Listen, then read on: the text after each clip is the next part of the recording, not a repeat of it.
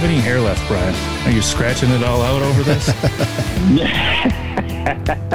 yeah, I have lots of hair because you know grass doesn't grow in a busy street. My street's not so busy, so I got lots of hair right there. this is the one and only, the original podcast where you can find yours and your business's true value. You're listening to Our Value. Brought to you by America's Insulation Source, IDI Distributors. You want to hear from the best contractors, suppliers, and consultants that dedicate themselves to more than just survival in the business world? Industry professionals that are dedicated to excellence in every aspect of their business? Our Value has them all here to share that same motivation and knowledge with you. Tune in and grow a more successful, profitable, educated, and recognized business. Listen to the Our Value podcast to become the industry leader in your market. Find your value with Our Value. Hello, welcome back. This is Travis Pancake alongside my co host, well, actually on the video screen, Don Clymer. Getting used to seeing your face this way, Travis. Yeah, it's, it's kind of a, a distant, uh, it's the new norm, even though I hate that term. But, and we have a special guest uh, co host today, Steve Cassell. I'm happy to be here. Looking forward to it. So, Donnie, what are we, uh, what are we doing today? Who are we talking to? Well, today, Travis, we have Brian Beaulieu uh, from ITR Economics. Brian has served as a CEO and chief economist of ITR Economics since 1987, where he researches the use of business cycle analysis and economic forecasting as tools for improving profitability. As a speaker and consultant, and a few times at the IDI National Sales Meeting, that's where we met him. Brian has provided valuable and practical advice to companies in need of domestic and global perspectives to increase profits through business cycle trend analysis, forecasting, and effective planning. He's a co author of Prosperity in the Age of Decline, Make Your Move, and also ITR's first book for children, But I Want It. I need to get that for my kids. Uh, Brian has shared his expertise through various media outlets, including USA Today, the Atlanta Journal Constitution, the Wall Street Journal, the Washington Post, first on Fox, and numerous other outlets. And now we have him on the Our Value podcast. Today, with Brian, we are going to touch on the latest information on the virus, the stock market, retail sales, and what the leading indicators are telling us about the near and medium term. We'll take a look, a brief look at the monetary and fiscal policies and the impact they are likely to have on people and businesses in the months and potentially years to come. So, as Travis always says, sit back, relax, and enjoy the show because the timing couldn't be more perfect to have Brian on. Welcome, Brian. Thank you very much for having me. That, was a very nice intro. Uh, very much appreciated. No problem. Uh, this is a strange time for somebody like uh, me or uh, even ITR in general because uh, we deal with business cycle trend analysis, and that's two black swans and all the unintended consequences of those two black swans have thrown a lot of that uh, out the window. So we've been scrambling and working to redefine um, what's going on and, and come at this with a, a, a new perspective because when you're dealing with the unprecedented, uh, you got to think differently. We're rounding the bend in a lot of different ways. And uh, the extreme doom and gloom that uh, characterized March uh, and was really understandable but ill placed is giving way to uh, some good news. And it's, I think it's extremely important that people start to think about planning through this and understand that there is another side of this, and the economy is going to uh, shift back into a rising trend. I don't get into discussions about what is the new normal because uh, I know normal is always a relativistic uh, concept, anyways, depends on the individual. But I can tell you, we're going back into an old normal in that um, once the shackles are free, we are going to be growing again in our economy. And probably more so in our economy than we're going to see uh, in, in some other economies because of who we are, our culture, and everything else that's going on. So there's there's lots of um, good topics out there right now. So I think that we're we're well timed here. With all that said, Brian, uh, you know there was a there was a conversation on uh, Trends Talks about um, this was a while back. I believe it was in February about a 2022 recession. What does that do to that uh, forecast? Everything that we're going through today uh, and have been going through um, has taken a lot of the stress off the economy come 22, 23.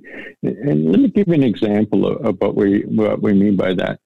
Um, we've been watching for quite some time now how the S&P 500 is grossly elevated compared to um, profitability, corporate profitability in particular, uh, domestic companies, and relative to the economy's growth, relative to retail sales. I mean, it was just a very expensive market. And we were thinking that the uh, S&P would come down in association with that 22, 23 downturn, that all the liquidity that's out there uh, would keep the market afloat uh, through 20 and into deep into 21 before uh, the correction would be had. The fact that the market came down so much since middle of February has taken a lot of that pressure uh, off that particular imbalance, and it's an example of how some of the pressure has been relieved. You talk, getting into the stock market, though. I mean, if if this is the extent of the pain in the stock market, and it's going to have a relatively normal rebound out of this, then um, we may still be looking at in a situation where at least the stock market is um, imbalanced relative to the economic growth, and, and, another bear market could be out there in our future. But for now, assuming that uh, the imbalances are going to be played out here in 2020, uh, we've moderated our outlook for the downturn in 22 23. And you may recall, Don, how we had the um, our, our, very modest one quarter decline here in 20 in our outlook, and then a multi quarter decline out there in 22 and on into 23. Well, those those have switched positions. Uh, first quarter, second quarter decline in GDP here in 2020 um, is taking the place of the 22 23 downturn on steroids. And we only have one quarter of decline in GDP out there in 22. So, uh, uh, so we just hit the fast forward button. Switched a little bit. Yeah, hit the, yeah, we brought it forward. So, how, how is that good or bad? I mean, that might be a dumb question, but hitting the fast forward button does that affect anything else down long term down the road? not hitting the fast forward button per se, but all the repercussions, the unintended consequences of everything that we're going through are clearly going to have an impact down the road. And, and in particular, I'm thinking about um, the CARES Act, uh, HR 6201, and the federal stimulus, uh, the Federal Reserve stimulus programs. Uh, those are large. I mean, we've never yeah. seen a stimulus package this size of GDP, this percentage of GDP before. This is huge.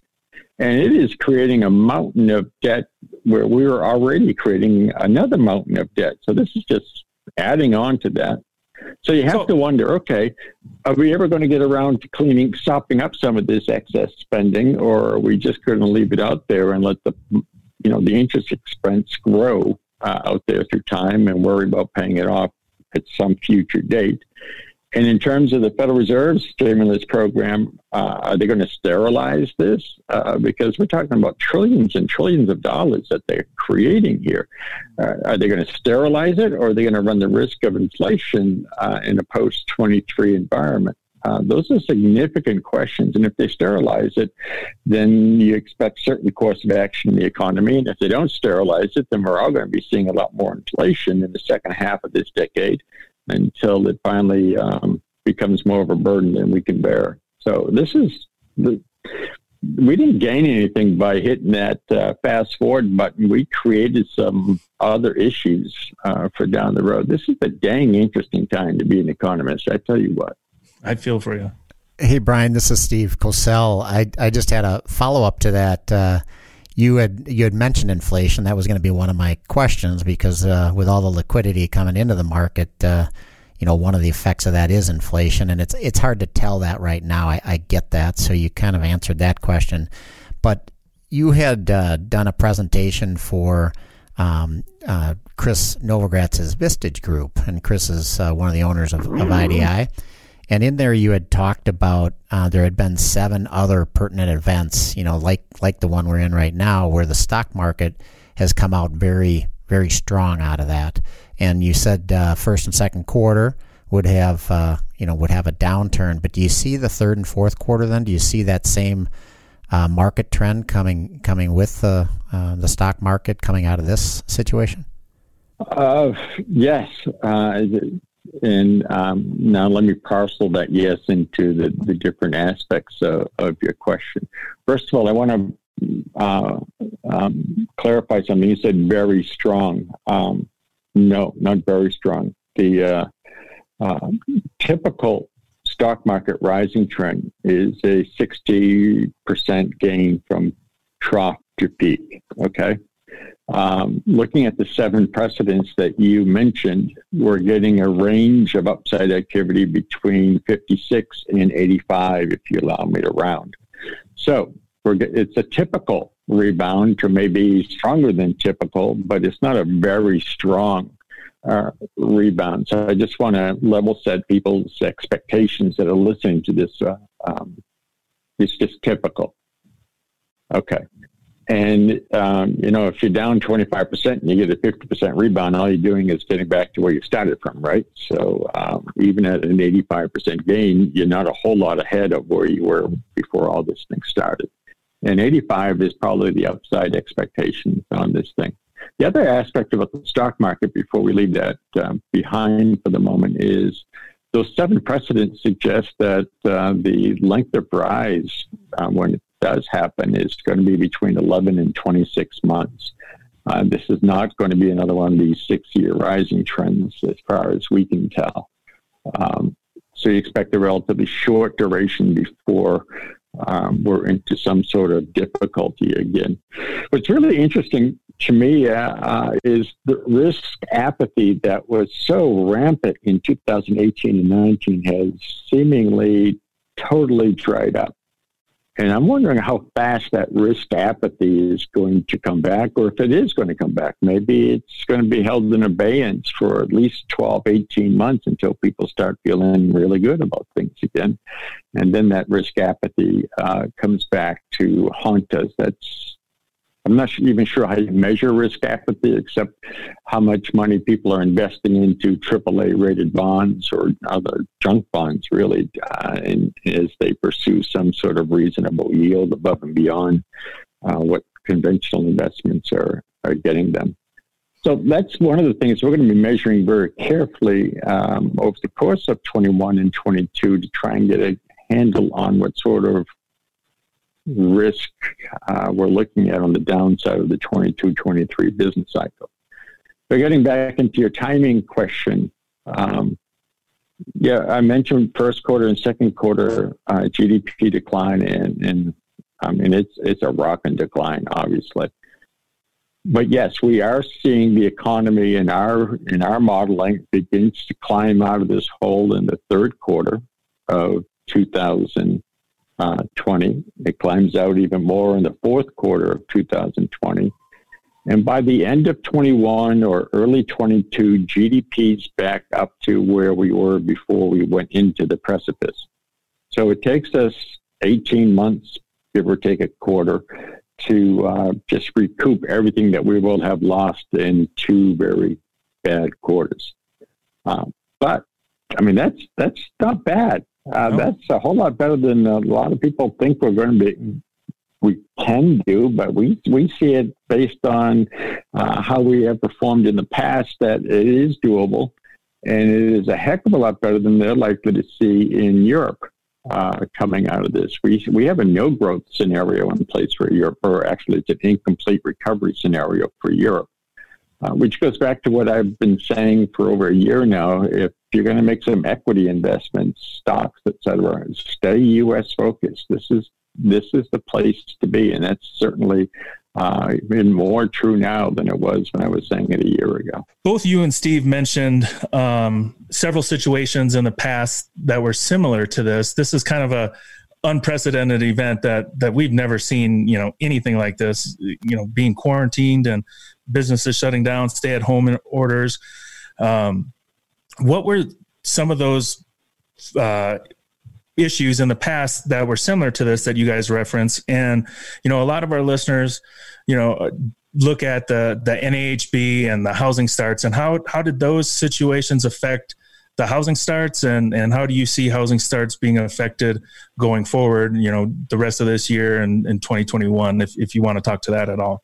The the circumstances being forced into quarantine, businesses being closed, that's unprecedented. And that's one of those uh, ramifications of uh, the pandemic that we have never seen before. No one has ever seen that before. So that's the part that's new. What isn't new is seeing the stock market uh, crater, although it, it the, the sheer velocity of the decline in the first week 10 days was breathtaking, and that was uh, steeper than anything. But the overall decline that we've seen, the slope of the decline in particular, is what I went back and looked for in the post World War II history and found seven prior instances. And when you re- in each of those seven instances, by the way, when you achieve this slope of decline that we saw uh, going through March in the S&P 500, it told you that you were pretty much near capitulation, pretty much near the bottom of the market. So that's part of what we're talking about in terms of we've seen this before in terms of not the circumstances but the ramifications of the circumstances. Gotcha. Now that goes into your second part about um, how people are going to behave when they client, you know, when they're allowed to um, they get come out of their homes. yeah, get released. Oh my gosh! First, uh, a lot of people like Donnie are going to have a party because they get to go to work. And, uh, exactly. Uh, be with other adults. Yep. so that'll be hallelujah time. The, this is where I don't agree with some other pundits who think there's a new norm in that um, people are going to eschew going into our um, brick and mortar stores and that we've permanently gone over into uh, e-commerce. I don't think that's true. You're still going to be buying your cars off a car lot. I know this Carvana, but I'm saying the bulk of activity is still going to require some sort of human interaction um, that we're not capable or enabling right now with these uh, governmental interventions. I expect that unemployment, which we all know has soared upward, is going to be sticky on the way downward. So that's going to uh, obviously retard the rebound in retail sales also. So we're not saying that the lights get flipped on as soon as we're allowed out of our house, but we're setting the circumstances where we can start to move back toward normal. And that's why we have an 18 month climb out from this hole. It is going to take a, uh, a fair amount of time to get out of this hole. But let's not, and I, and I haven't forgotten your question about housing, but let's not forget the sheer magnitude of what the, the Congress uh, and um, President Trump have done and the Federal Reserve have done. And we can go back to talking about that in a little bit. In terms of uh, housing in particular, um, going into this mess, housing uh, was in a very good position. Uh, housing permits, single family homes in particular, were up uh, for the country as a whole. Um, housing starts were up. We were getting all sorts of positive signals for that. Uh, market as a leading indicator, and it made all the sense in the world. So along comes COVID 19. You're told you have to stay in your house. Uh, the best we can do is virtual um, house tours. Uh, that isn't going to cut it. So we've got a big disruption to this trend. But that's the thing. That's the key word. It's a disruption to the trend that was prevailing before all this happened. See, one of the things that we've noticed, and I know the circumstances change, but circumstances are always changing. When you have a an established fundamental trend, like a rise going on in housing starts, and something comes along to mess that trend up, right? It it it, it makes it stumble. You, you're going to go down, and we see that with the new mortgage applications for actually buying a home as opposed to refinancing being down 33 percent year over year. This is going to take a tumble. We know that, but it ends up looking a lot like a V, not a perfect V. But if you make a V with your hands, the left side is the way down, the right side, bend that angle a little bit so that it sort of looks like a either a happy L or a lazy V. That's what's going to happen on the other side of this. Uh, and the same thing is true with housing. Uh, I'm sure home prices and that data isn't up, but that's probably going to hold up reasonably well then through this period. But we're going to get back into the rise. It, it is inevitable that we're going to get back into the rise. Some markets are going to do much better than others. I, I'll be willing to bet you that um, heavily concentrated urban areas are not going to fare as well as uh, some of the more rural areas or homes around lakes or on a mountaintop or something as people avoid close contact with others for fear of another pandemic. So, Brian, I, I have a house on the market in Colorado Springs. Probably not a great time, huh? uh, well, depends on how much of a hurry you are to sell it, I guess. right, right. Uh, you mentioned uh, Trump and Congress and the Federal Reserve. You want to go back and, and hit on that a little bit? You know, the two trillion dollars uh, was a, is a nice jumpstart, really. Um, look, before we get into some of those uh, details. Uh, I always enjoy the the broader view because you don't want to miss the the the big scene here. The big deal, besides the size of the two trillion dollars and HR sixty two oh one, was how fast they got that done. Um, in 2008, 2009, it took a lot longer to get any sort of action going in terms of fiscal stimulus. This time it was like, oh, well, you know, there's not enough that we can do here. Right. And then they had the Federal Reserve, which really didn't get its act together until 2009 last time. And now has come out with program after program after program. What we did is we went into back into 2009 and understanding the circumstances were different, but we're trying to measure the magnitude of the potential for the stimulus. And we said, okay, once fiscal stimulus and monetary stimulus were aligned in 2009, how long was it before the economy started getting back on its feet in a, in a discernible way? And the answer to that is uh, it took two to three months before things started to happen. You started seeing more and more green shoots come out of the economy, so to speak. So you take March, you add two to three months, and you get into the third quarter when we're likely to start getting more activity. You know, and in a causal way, I think uh, the going back to school shopping, I think get the kids ready to go back into school, hallelujah, uh, in September, will provide a lot of the impetus for uh, getting the economy moving in a discernibly positive way again. One of the things that the Congress got right, and uh, their president signed the bill, obviously, is the uh, disbursement of those checks. The way they set that up, though, uh, they aimed it correctly. Um, you know, I know a lot of my friends weren't too happy because they're not getting checks, but they didn't need the checks. They really aimed it where you're going to get the highest marginal propensity to consume for each dollar that you send out. And uh, that was exceptionally well done. Now, the, the payroll protection plan for small businesses and now for large businesses um, is a gift on steroids for anybody trying to run a business and, and who wants to hold on to their people.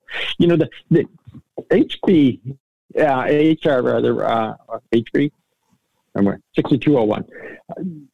It was a, there was a bad piece of legislation in so many ways because it scared the daylights out of people. It's, it said, you know, all right, you know, if you hold on to your people, uh, we're going to give you a tax credit, uh, probably off next year's taxes. And businesses look like that, and they said, I don't have the cash flow to wait till next year. This is stupid.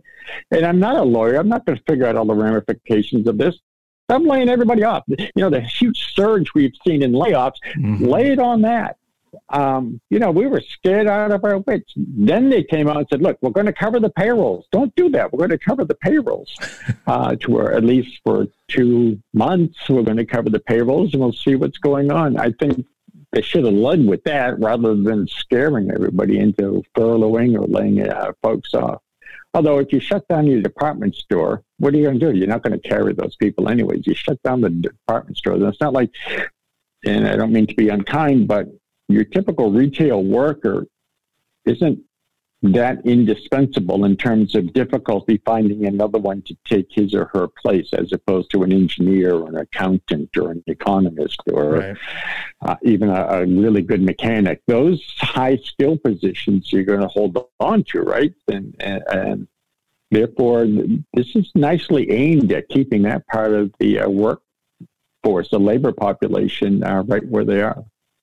So, Brian, with the uh, the PPP, uh, there's a portion in there now, and I'm not I'm not in your shoes, and this is just stuff that I'm reading and hearing. There's a portion in there about loan forgiveness uh, and that being yeah. converted to a non-taxable grant later on. Is that going to have a negative effect on us down the road at all? I mean, how is there a way to tell that? Uh, yeah, well, yeah, I think it will have a negative uh, effect on us down the road. Uh, but let me give you my bias, okay? Every analyst has a bias, right? You need yep. to know mine. My bias is that anytime the government interferes in the marketplace, it's going to create unintended consequences, some of which will be positive, but more often than not, they're negative uh, because they don't, they're thinking about the short term, not the long term. So let's talk about the unintended consequences that make me concerned. One, they're creating a moral hazard. What they're saying is, look, look, economy, anytime there's trouble now, we're going to bail you out. Um, we got your back. Uh, so now we're going to be willing to trade up trade off more and more of our economic liberty for a government uh, safety blanket. And that's a bad deal when you're trying to grow this economy in a capitalist way. Uh, you just you've just opened the doors toward uh, some activity that is decidedly not free market capitalist oriented. And the other uh, negative consequence, or the consequence that concerns me, is uh, who's going to pay for all this money? This right. is a lot of money. Who's going to pay for it? That was my thought. I always wondered. yeah. Well, they're hoping you don't ask that question too often. they don't want to talk about that. No. well, and the debt impact, uh, the debt impacts are just uh, that. That's a concern of mine. Is is how this debt just keeps growing and and how we work our way out of that. It's it's pretty amazing when you think about it. Yeah, and, and you know, uh, I don't know if you're familiar with our long range forecast about how in the 2030s, that's one of the mega trends that comes together to give the economy a real bad go of it for about six years. And people have been asking us, uh, do we think that is going to happen sooner because we're taking on so much more debt now because of all of this activity? Uh, and our answer to that, after a lot of consideration, is no. Um, taking on more debt on an accelerated pace doesn't hasten the demise created by that debt because it's not the size of the debt that is the issue. What is the fundamental issue and what brings about the most pain is when the world, quote unquote, loses confidence in the government's ability or desire to pay off that debt. That's when you find yourself in the soup in a big way. And the same thing is true with China, right? So maybe it happens first in China and then it spills over into the US, or maybe it starts in the US and it spills over to China. But you're talking about the world's number two and number one economy here, and we're number one. Um, that gets really bad really fast, and interest rates uh, go up really bad really fast, and you find yourself in a world of hurt. But as long as, and here's the, the canary in the mine, as long as the T bill is priced at essentially a risk free investment asset, uh, you don't have to worry about that. So, what we're doing is we're developing some uh, new algorithms to monitor that uh, because we have heightened concern about it happening sooner, but it isn't yet. And I want to establish a, a model that uh, will start flashing a red light when uh, when we get too far down that road.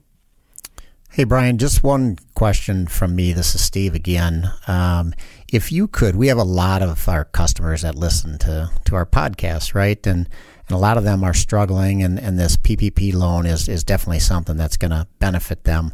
But if you could give them two or three points that they should be focusing on right now um, during this, this time and then coming out of this time, what would those two or three points be for our, our customer base?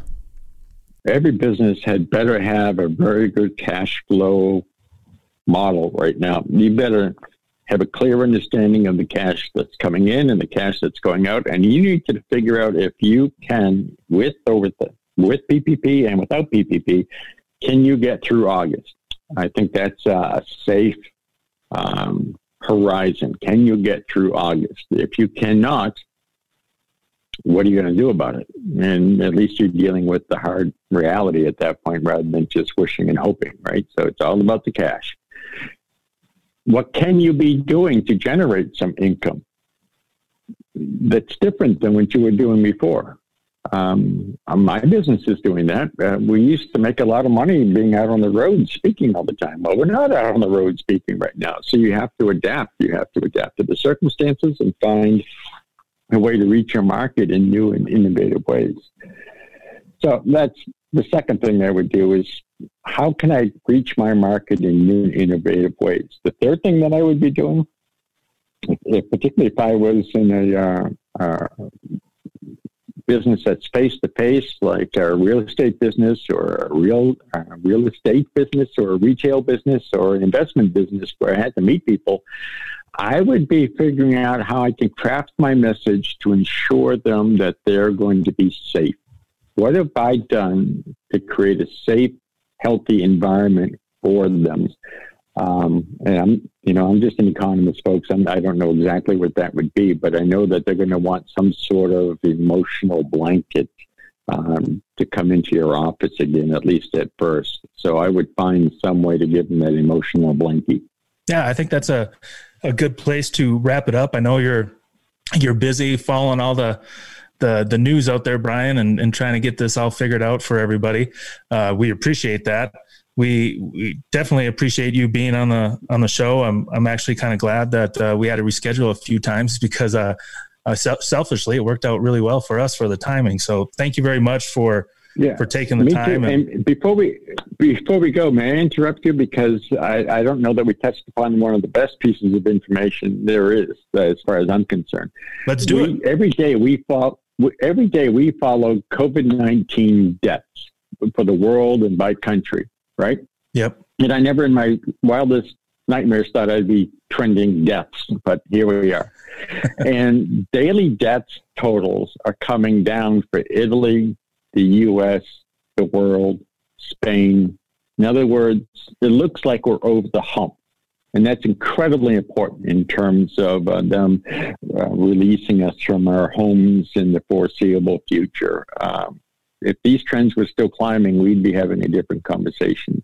But about a week ago, um, maybe four days ago here in the U.S., it looks like uh, we were we went through the apex and we're we're into the period now that's called abatement in in my language anyways the trends are abating the the pressure is abating uh, based on COVID 19. So the other big worry is uh, oil and these very depressed oil prices and what that could do to our economy. But first things first, let's fewer people dying, then we'll talk about the oil. Maybe next time. For the listeners, you can find Brian at itreconomics.com. Um, we'll have the links down in the subscription or the description.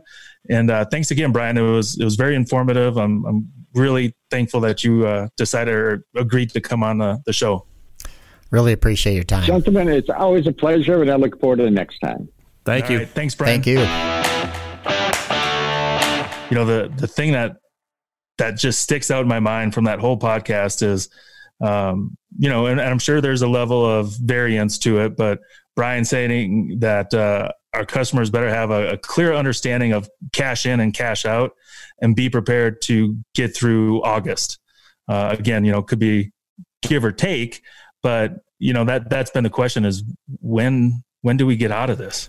Well, and the uh, the the message of being innovative, you know, change your business, not not to don't go back to how you're doing it before.